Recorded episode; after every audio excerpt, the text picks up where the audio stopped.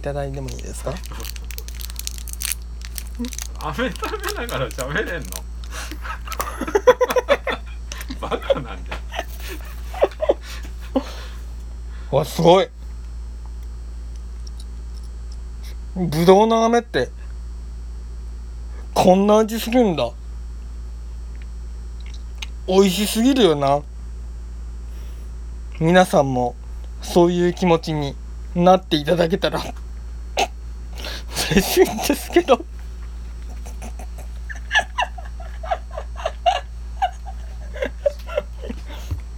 ななんですか？なんですか？なんですか？じゃあ布団の。あそこそこそこそこそこそこそこ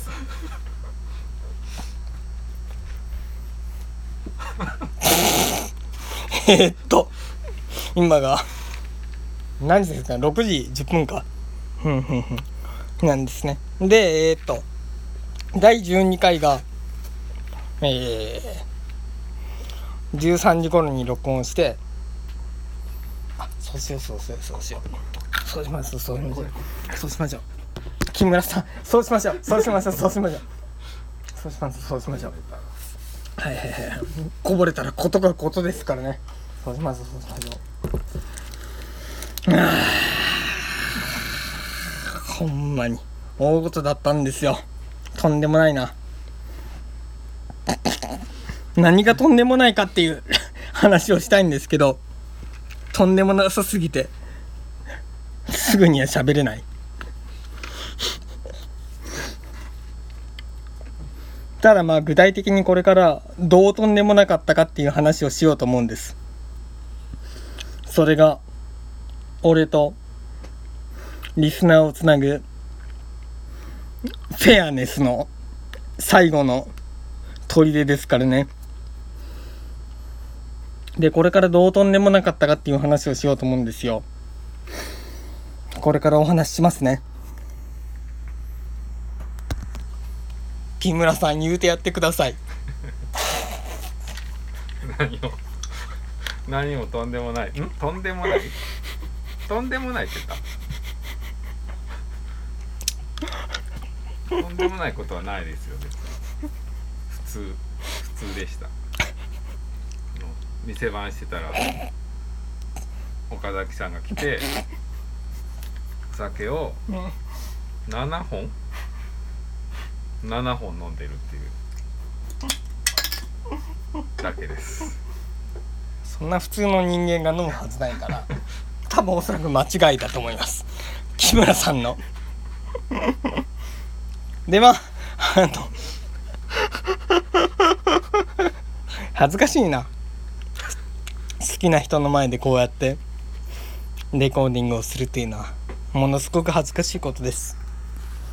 大好きな人の前でこうやって愛を伝えるっていうことはねむちゃくちゃ恥ずかしいです。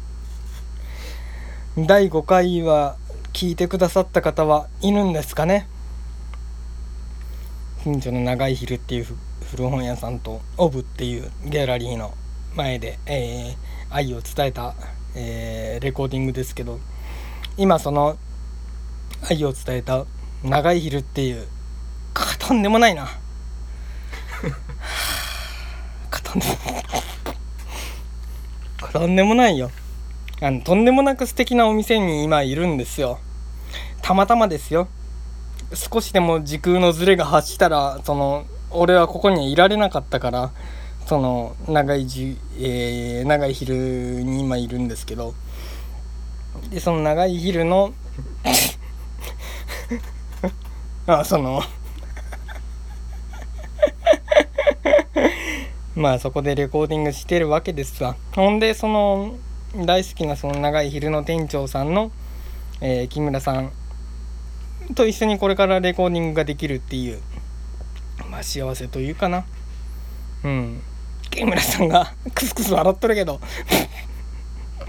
まあまあまあまああの むちゃくちゃ面白いな。まあえーっとレコーディングができたらなという思いがいっぱいなんですわな。まあそういう思いです。で俺が今日何をしたいかというと木村さんにこの、えー2022年入ってで8月の何日だ？20日ぐらいか、まあ、忘れましたけどこの最近の数ヶ月数日ぐらいで面白かった本の数日？今年？今年でしょ、えー、今年に入ってって聞きました。よ数日だと話変わってくる。あでもまあまあまあ割と割と最近読んだの。はい大丈夫ですここ数日。失礼しました7本飲んでるねこの人。はい。私が読むでした。私は死んだ方がいい可能性が高くなってきたんですけどまああの数ヶ月ですよね。数ヶ月。うん。なんやったらもう1ヶ月うん1ヶ月じゃないな2ヶ月以内ぐらいの。1ヶ月にしますか？2ヶ月以2ヶ内ぐらいの多分選んでると思う。あすごいなはい。2ヶ月以来この夏。この夏ですね。この夏にもうそのどの本が素晴らしかったかっていう、まあ、できたらその皆さんに読んでほしいなっていう本がどうなんだっていうのを、まあ、紹介したいなと思うんですよ。木村さんが言うんだから間違いない。えもう一回言いますね。木村さんが言うんだから間違いない。もう一回言いますね。木村さんが言うんだから間違いない。こういう感じでえ繰り返し。ー、いやいやツッコミ。がいや感動しまあ まあまあいやいやいやそうですね。はいはいはいまあそんな感じですね。まあなんでもうほんまにそのよかったら聞いていただきたいです。じゃあよければ木村さん申し訳ないですけど仕事中にたはい。ほんまクソ仕事中だからな、はい。よかったらよかったら教えていただきたい。はい。い、はあもうもう言っていけばいいですどう大丈夫です。えーっとねうん。えっといきなり言われてちょっと困ってるんですけど。申し訳ない。はいえっとねじゃあ一冊。これベスト3とかじゃなくて、うん。順位はつけてないですよ。3, 三冊よね、うんうんうん。3冊とりあえず言いうんますね、はいどうぞ。えっと1冊はこのあこれはあのジンなんですけど、うん。ジンってわかりますか？説明軽くしてあげてくれたら嬉しい、えっとなんて言えばいいんですか？まあ簡単に言うとあの自分で作った本ですうん、うん。よね、間違い出版社、出版社とかを通さずに、うん。うん。なんですけど、ううん。んえっと角伝子さんという方が書いた、うん。大学生がバイト先でセクハラ発言を受けてから謝罪の会を開催するまで、うん。そしてそれからっていう本なんですけど、えっとまあタイトルの通りうん。大学生うん。であるあった過去かな、うん。うん。角伝子さんがバイト先でうん。セクハラ発言を受けてどうするかという、うん。発言ですね。あの、まあ読んでいただいたら分かるんですけど、うん。セクハラ発言ってうん。すごい世の中で軽視されていてあの身体接触などがあるとうん。結構重大なこととして相手してもらえると思うんですけどその手前ですよね。そう、発言となるとうん。なんか当事者以外はうん。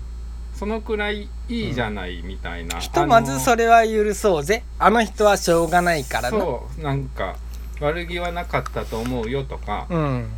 あのーこの本には書いてなかったかと思うんだけど、うん。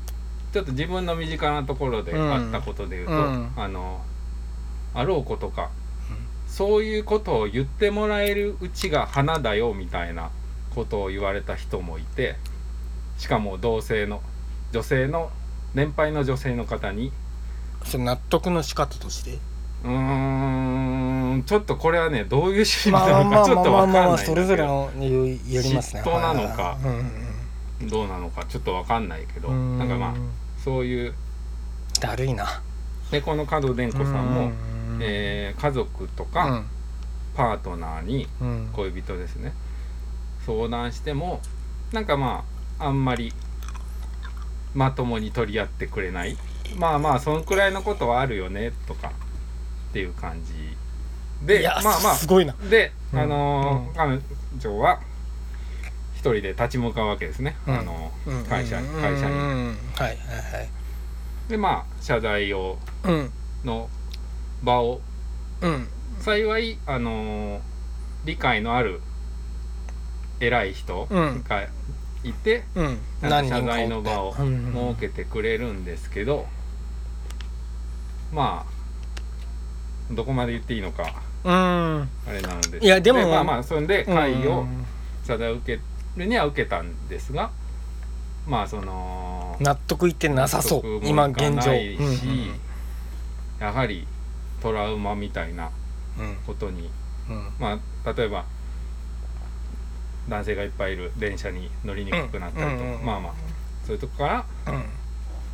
そのそれで終わらないじゃないですか、うんうん。謝られたから、うんうん。その先も人生があるわけ、うん。っていうのをあのすごい時間をかけてうん。これすごい勇気がいることだと思うんですよ、うん。あの文章にして発うん表するっていう、で頑張って書いてくださってシェアシェアしてくれていて、うん。これあのセクハラを受けやすいうん。立場の人、例えばこれで言うとまあ女大学生、女性で大学生みたいな。人はまあカテゴリーと言っていいのかな、としてはまあうん。同じうん。受けやすいうん。立場にいると思うんですけど、なんかそれだけじゃなくてあのーセクハラをしやすい立場にいるうん人もいると思うんです、ん。おすごいすごいすごいすごい。そういうすごい。人もうん。読むべきうん。うん。やつうん。うん。うん。ですね、うん。あのー本当気をつけないといけないなってうん。思うので、質問してもいいですか、はいはい。私はこれは読んではないんです、はい。実はその話題だったんですけど、はい。読んではないんですけど、その要するにはい。そのそういうセクハラ的なことを負った被害者的な人物がどういうふうに細かく心が揺れるかっていうのをうん相当細かく描いてるって言っていい？そうですね普通の人たちがそこまではえーっとどう言ったらいいかな。想像力ではうん。行きつけないとこまでこんな些細なことまでかったるいことが起きるんだっていうことを、えー記してくださってるってことでもいい。うんまあそういうそういうことだと思う。あの加害側うんに対しても、うん。対して？加害側に立ちやすい人たちも、うん。あぼ私も多分うん。立ちやすい立場にはいると思うんです、うん。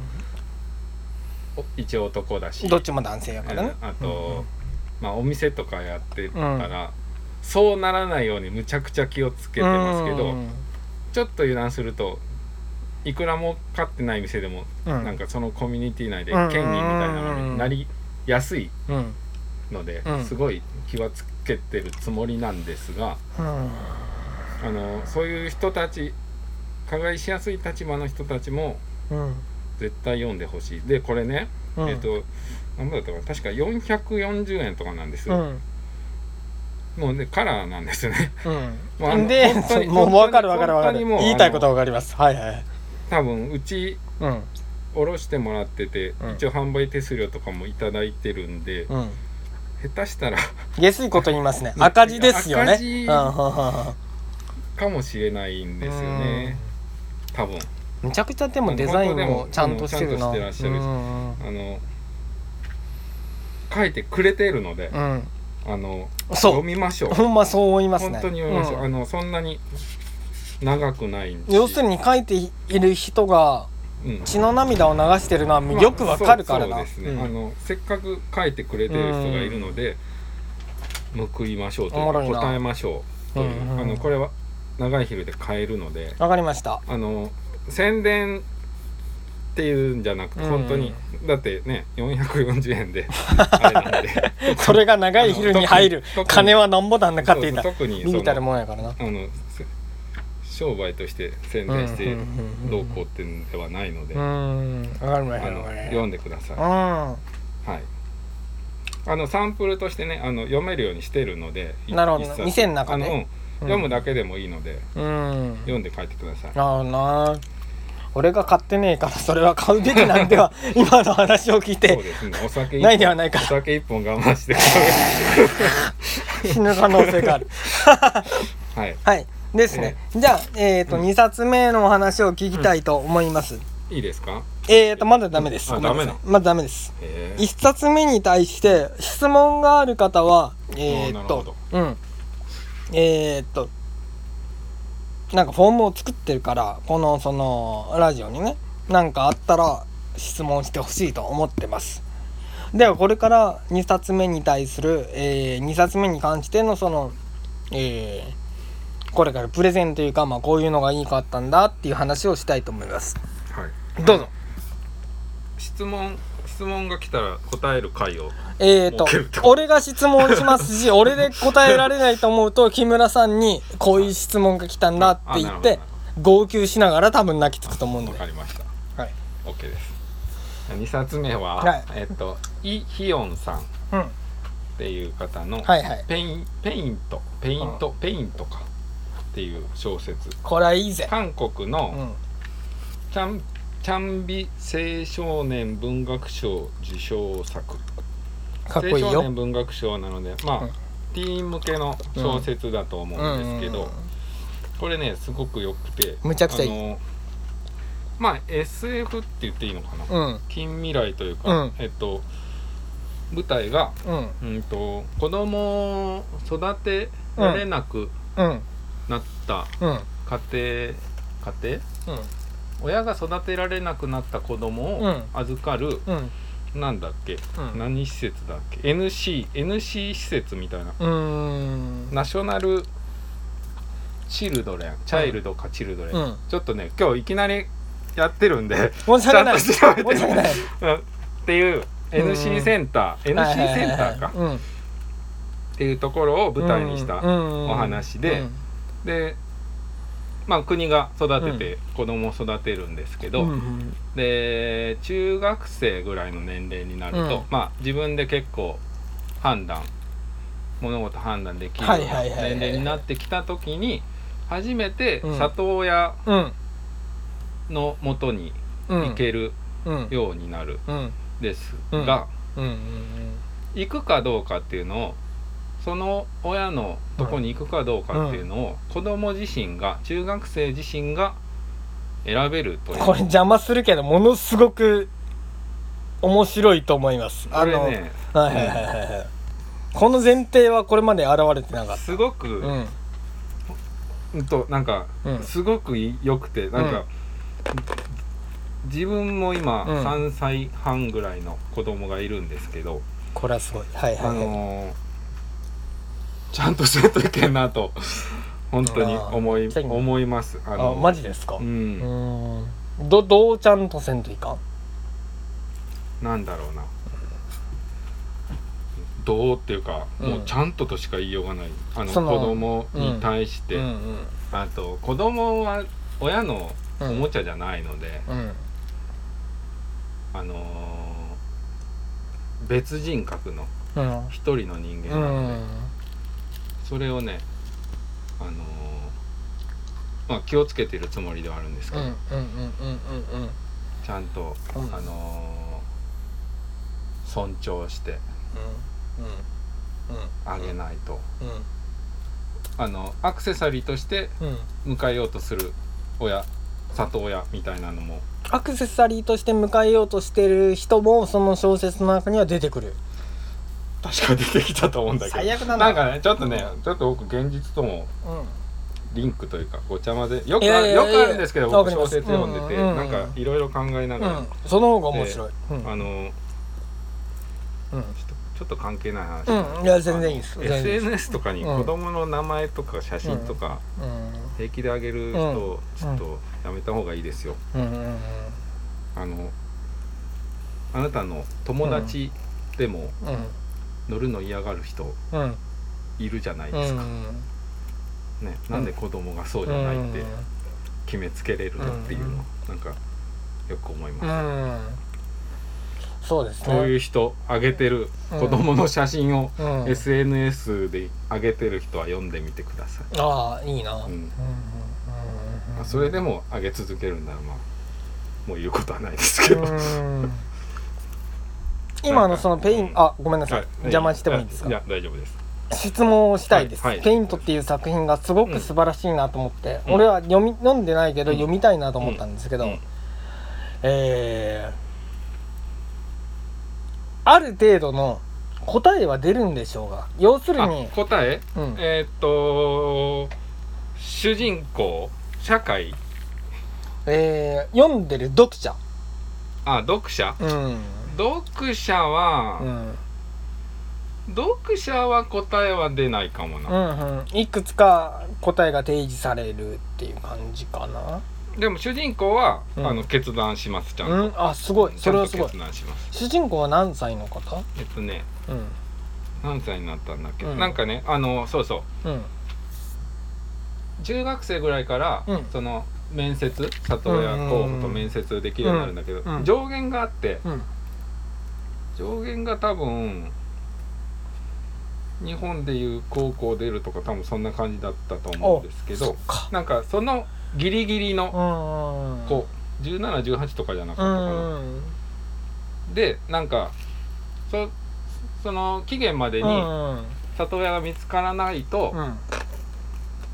あの NC センター出身の子っていうのが社会にバレてそれは結構差別の対象になるっうん。ていう世界なんですね。うんやっぱり親がいない子供みたいな感じで。その中でギリギリに迫ってる時に主人公がうん。すごく聡明なまあもちろんこういうはあのねうん。教師になるぐらいですかね。本のはいはいはい。こういう本の主人公はもう当然聡明なんですけど、うんどういう決断をするなるほどな。面白いな。うん面白い。あのすごい読みやめすいし。ちゃくちゃいいな。ティーン小説なのでうん読みやすいので大人になったらもうすぐ1日あれば読めると。あいいですね。いいですね。なるほどな。そこれは良かったですね。出たのはちょっと前なんですけどうん。これもあの店で扱っててあいいな。あの素晴らしい。去年の秋で出ててめちゃくちゃいいな。なんか仕入れてたんですけどうんうん。ちょっと読めてなくて最近読んでわあ早く読めばよかった。うんうんうんうん。なるほどな。韓国ですね韓国の小説、うん。韓国の小説はいいね。いいの？が多いですね、うん最近ね、うんうんうんうん。って感じですかね。まあそんな感じかなあと一冊があったんですがね。あと一冊あります。これはねちょっと前の本、うん。2019年。はいはいはいちょっと僕も古本で買ったんですけど、うん。これは、沢村一さんのそれはとんで「もない。予言の島」それはとっていうね。んでもない。これはおそらとんでもなかったくいや先に言わせてください、はいおそらくこのラジオを聞かれてる方であれこれはばああそっかそっかそっか。申し訳ない。えーと申し訳ない。先に申し訳ないっていうことを言いたい、そっかそっかそっかそっかそっか。うーん。えどうぞ。ー、いやこれが飲むまで 続きは言わない。え言わないの？言わないっす。じゃあえどうすればいのんびりしておいいのんてください。びりしとってくなるほどな。うーこういう感じか。んですね。堂々としてるな 予言の島ですよね。うん、ああとちょっとあのうん。補足しといていいですか私。あどうぞどうぞ。岡崎さん今布団を腰に巻いてますね。うん。恥ずかしいこれは。若干若干ルールからそう。それはじゃあフォローしといて恥ずかしいんだよ俺だって。あれなんなんだっけ頭脳がね面積の時には取らない。取らない。これはお酒を7本目を飲んでるので、まうん。あいいと思うんですクリアしてますね。でその次は？布団布団の上、布団？上から布団の上からは、えー出ない。出ない。このラジオをレックしてる時は出ない。であのどうすんのって言ったらどうしようって言うから布団をね用意したんです。ソファーの上に布団敷いてうんその上で座っとけばって言ったんですけど、なんか今見たらその掛け布団を腰に巻いて立ってますね。うんうんどうでしょう？殺してくれ。あのねえー、っと言いますとね小学校の時のえー、とおおむね4年生から6年生の時の女子が、えープールの時に着替える時ありますよね。その時にそのえー着替える時にバスタオルを全身にまとってえ巻きつけてね、ー巻きつけてなんですけどこうん。こから先俺が詳しく説明して木村さん面白くなると思いますか？ならないと思う。えーとじゃあ木村さん あの続きをしゃべってあの、ま、巻き腰に巻きつけてるっていうだけです、あのこれがアウトかどうかはもうね聞いてる方々が判断してくださって、まあ、アウトだと思ったらあの何なん問い合わせフォームみたいなのがあるでしょ？あります。それにうん。言ってくれたらもう、うん。今日がこれ最終回になるんで。そうです。おっしゃる通りです。今日が最終回になる可能性は多い そうね。まあまあ布団がか肌についてるからなありますね。いいのじゃないかうん。と思えばまうん。ピカチュウがいっぱいある布団がね。あピカチュウの。うんまあそんな感じか。そんな感じです。ですね、何のこれからうん。続きの話をするんでしたとあっけとあの、うん。がなんだっけ準備をしないみたいな、うん。私にも準備させてくれなかったんでね。そうですよね。ひどい。ひどいですよね。まあいいけど。これからじゃあ劣行続ける上で 何がな何でしたっけ？うん？何でしたっけ？これから劣行する上でこれから取り直す上で。取り直す上？取り直すのこれ？いやいやいや取り直さない、うん。これからその録音を続ける上で。うん。何でしたっけ？何でしたっけ？って何？全然わからん。帰って寝ようかな。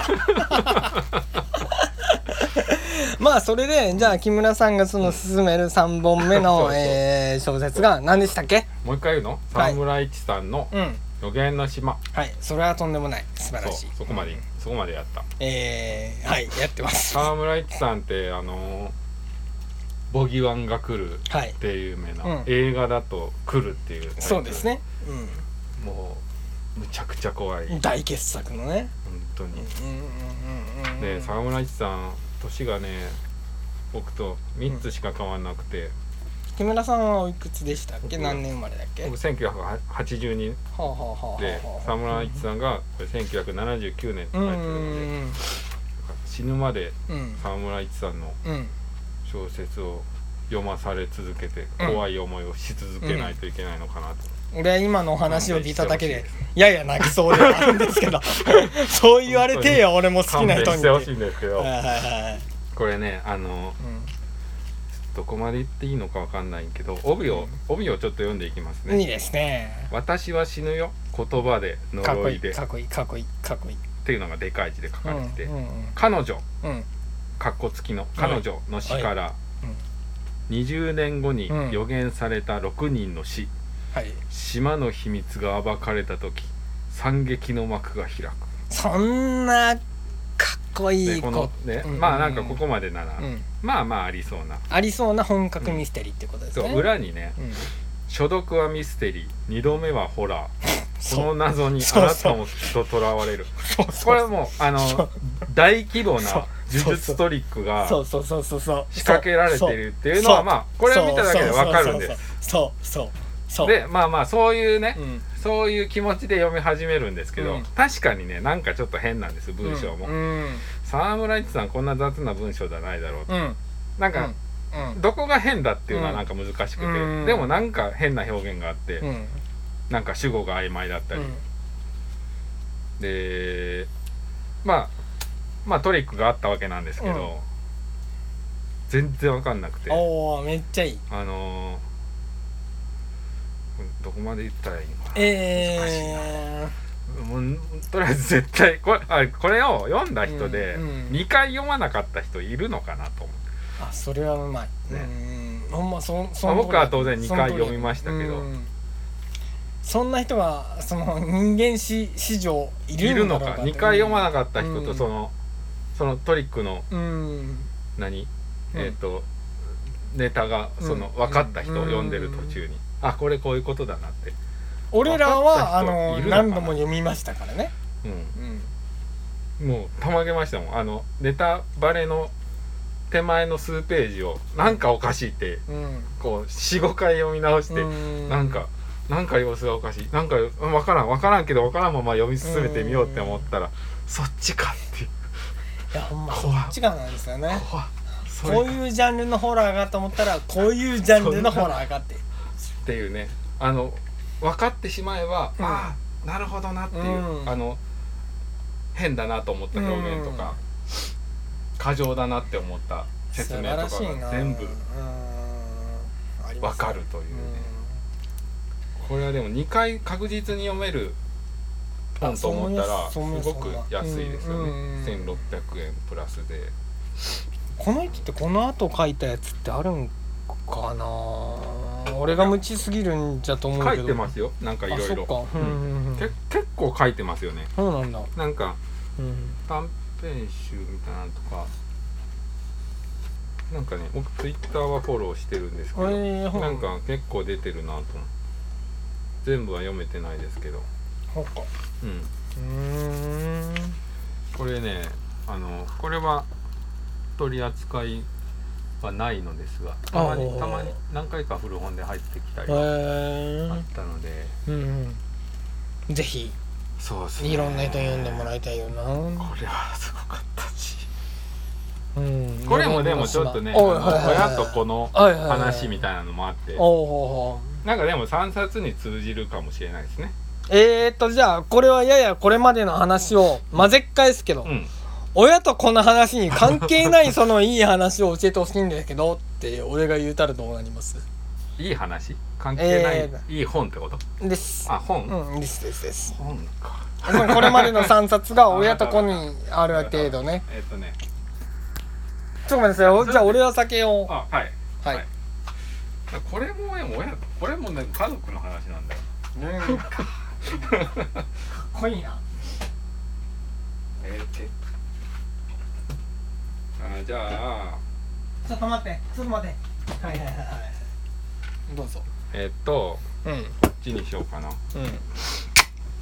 これも割と最近出た本ですけどん。うん2022年7月カバーブックスさんから出たイ・ランさんと五十嵐美樹夫さん。かっこいい。それは読みたいと思ってたけど読んでない。イ・ランさんはうん分かりますかね、韓国のミュージシャンですね。俺は分かんないっ小す説も書いてますけど、うんうんうんうんあのねイーランさん歌むちゃくちゃ良くてあの歌詞とかわかんなくて。も、うん。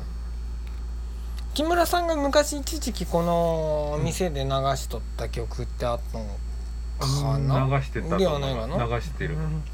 まあ問題なくあの五十嵐美京は分かります。五十嵐美京さんはまあ、うんうんえっと漫画家うんうんですね。で分かんない人がおおむねだと思って教えてほしい。ですねえーっとねどっちよ？五十嵐さん？えー、知らん。え知ー、らんなんだよ。五十嵐さんはあのあれですよ。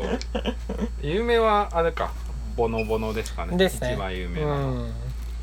あとあれあれもそうですよね。あのなんとか村。だから酒はこっちなんや。ああ分かりました。申し訳ない。なんだっけ？あの映画になったやつあの羊羊じゃねえや。あれ？ちょっと出てこんな。まずり松。あこんにちは。あこんばんは。ちょっとね今ラジオ撮ってて。止めても全然。いいあのや止め止めないで大丈夫。全然。止めても全然。いい止めても全然。い い喋ってくれてもいいし。ちょっとごめんなさい。大丈夫。全然。ごめんなさい。うわびっくりした。あの遠くからのお客様が。あそうですか。えっ、ー、とな先に言いますけど、うん。止めても全然いい。終わりま終わらせましょどっちもいいです、うんじゃあちょっと五十嵐美京はわかりました。じゃあ後日。あのい。いやいやいや違う違う。五十嵐美京さんの説明うはん。置いといてこの話しようはいはいわかりました。はいはいはい。はいえっとねうん。これあの手紙往復書簡集。うん。えっとう2020年んだったかな。うん。19年からかな。20年。春から。うん。2021年。春。まあうん。1年間。プラスうん後書き的な感じで2022年だからまあコロナ禍ですね。うんコロナ禍においての会えない韓国と日本に住みながら今までは簡単に会えたのに会えなくなった。会えなくなったっていうかなんか出会ってすぐコロナ禍みたいな感じだと思うんですけど。中であのーお互いのねうん。辛い状況とかうん。をなんかシェアしたりこういう社会の中でどうやって生きていこうとか。突っ込んでいいですか、はい。じゃあ突っ込んでいいうん。いいですかね？あのなぜそのお二人は友達になったんですか？あえっとね。うんえっとイーランさんがう五十嵐さんのファンだったみたいで。んめっちゃいいん。やでこのタバブックスさんから、うん。イーランさんが本を出す時うん。にうん。五十嵐さんに、うん。あの帯の文章をお願いするっていうとこからですね。でこれまあまあ手紙です。あの、うん。お互いに書簡であるっていうコロナ禍の辛さみたいうなのをん吐露し合う、うん。うんあの本みたいなの結構出てると思うんですけど、はいはいまあまあジャンルとしてはうん。そういう感じで思ってもらえたらいいんですけどどな。最後にねそのうん。後書きいい的なやつで2022年の分うでん五十嵐さんがうん。ランさんに送った手紙の中にね、うん。えっとあこれどこまで言っていいのかな？イランさんこの期間中にあのお姉さんを亡くされてるんですよね、うん。うん。うん。まあまあそういうのを含めて、うん。あの五十嵐さんからの手紙の途中に、うん。我々はなぜこの世界を好きではないまま生きていかなければならないのかっていうのがありましてうんそうだよなと思って。きっと好きではないけど生きていたいと思わせるものがあるからかもしれない。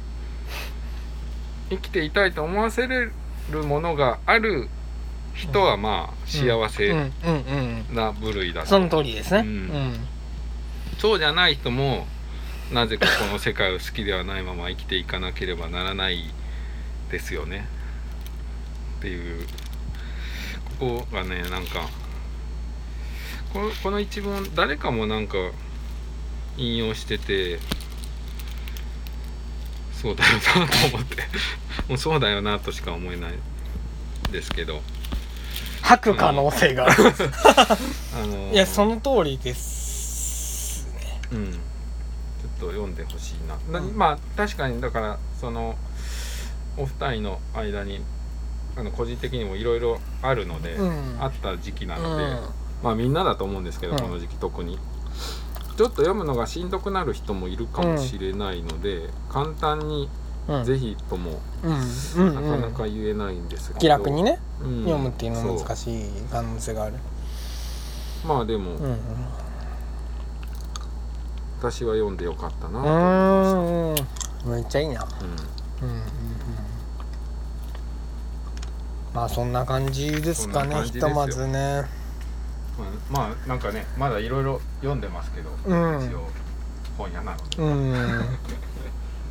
これはまあまた今度の機会に。そうしましょうか。いやー。準備させてくれないんですよ本当に。申し訳ない。まあそんな感じですかね。はいはい。じゃあ録音を止めましょそう。バイバイ。うはい。止めてよ。止めましょう。ん。バイバイ。またね。またねじゃないよ。また出ないといけない。出ないといけないって嫌みたいな言い方しましたね。またでまた会いましょう。そうしましょう。はい。じゃあ止めましょう、またねありがとうございました。止めますね、はい止めるよ。いやあのいいですよ。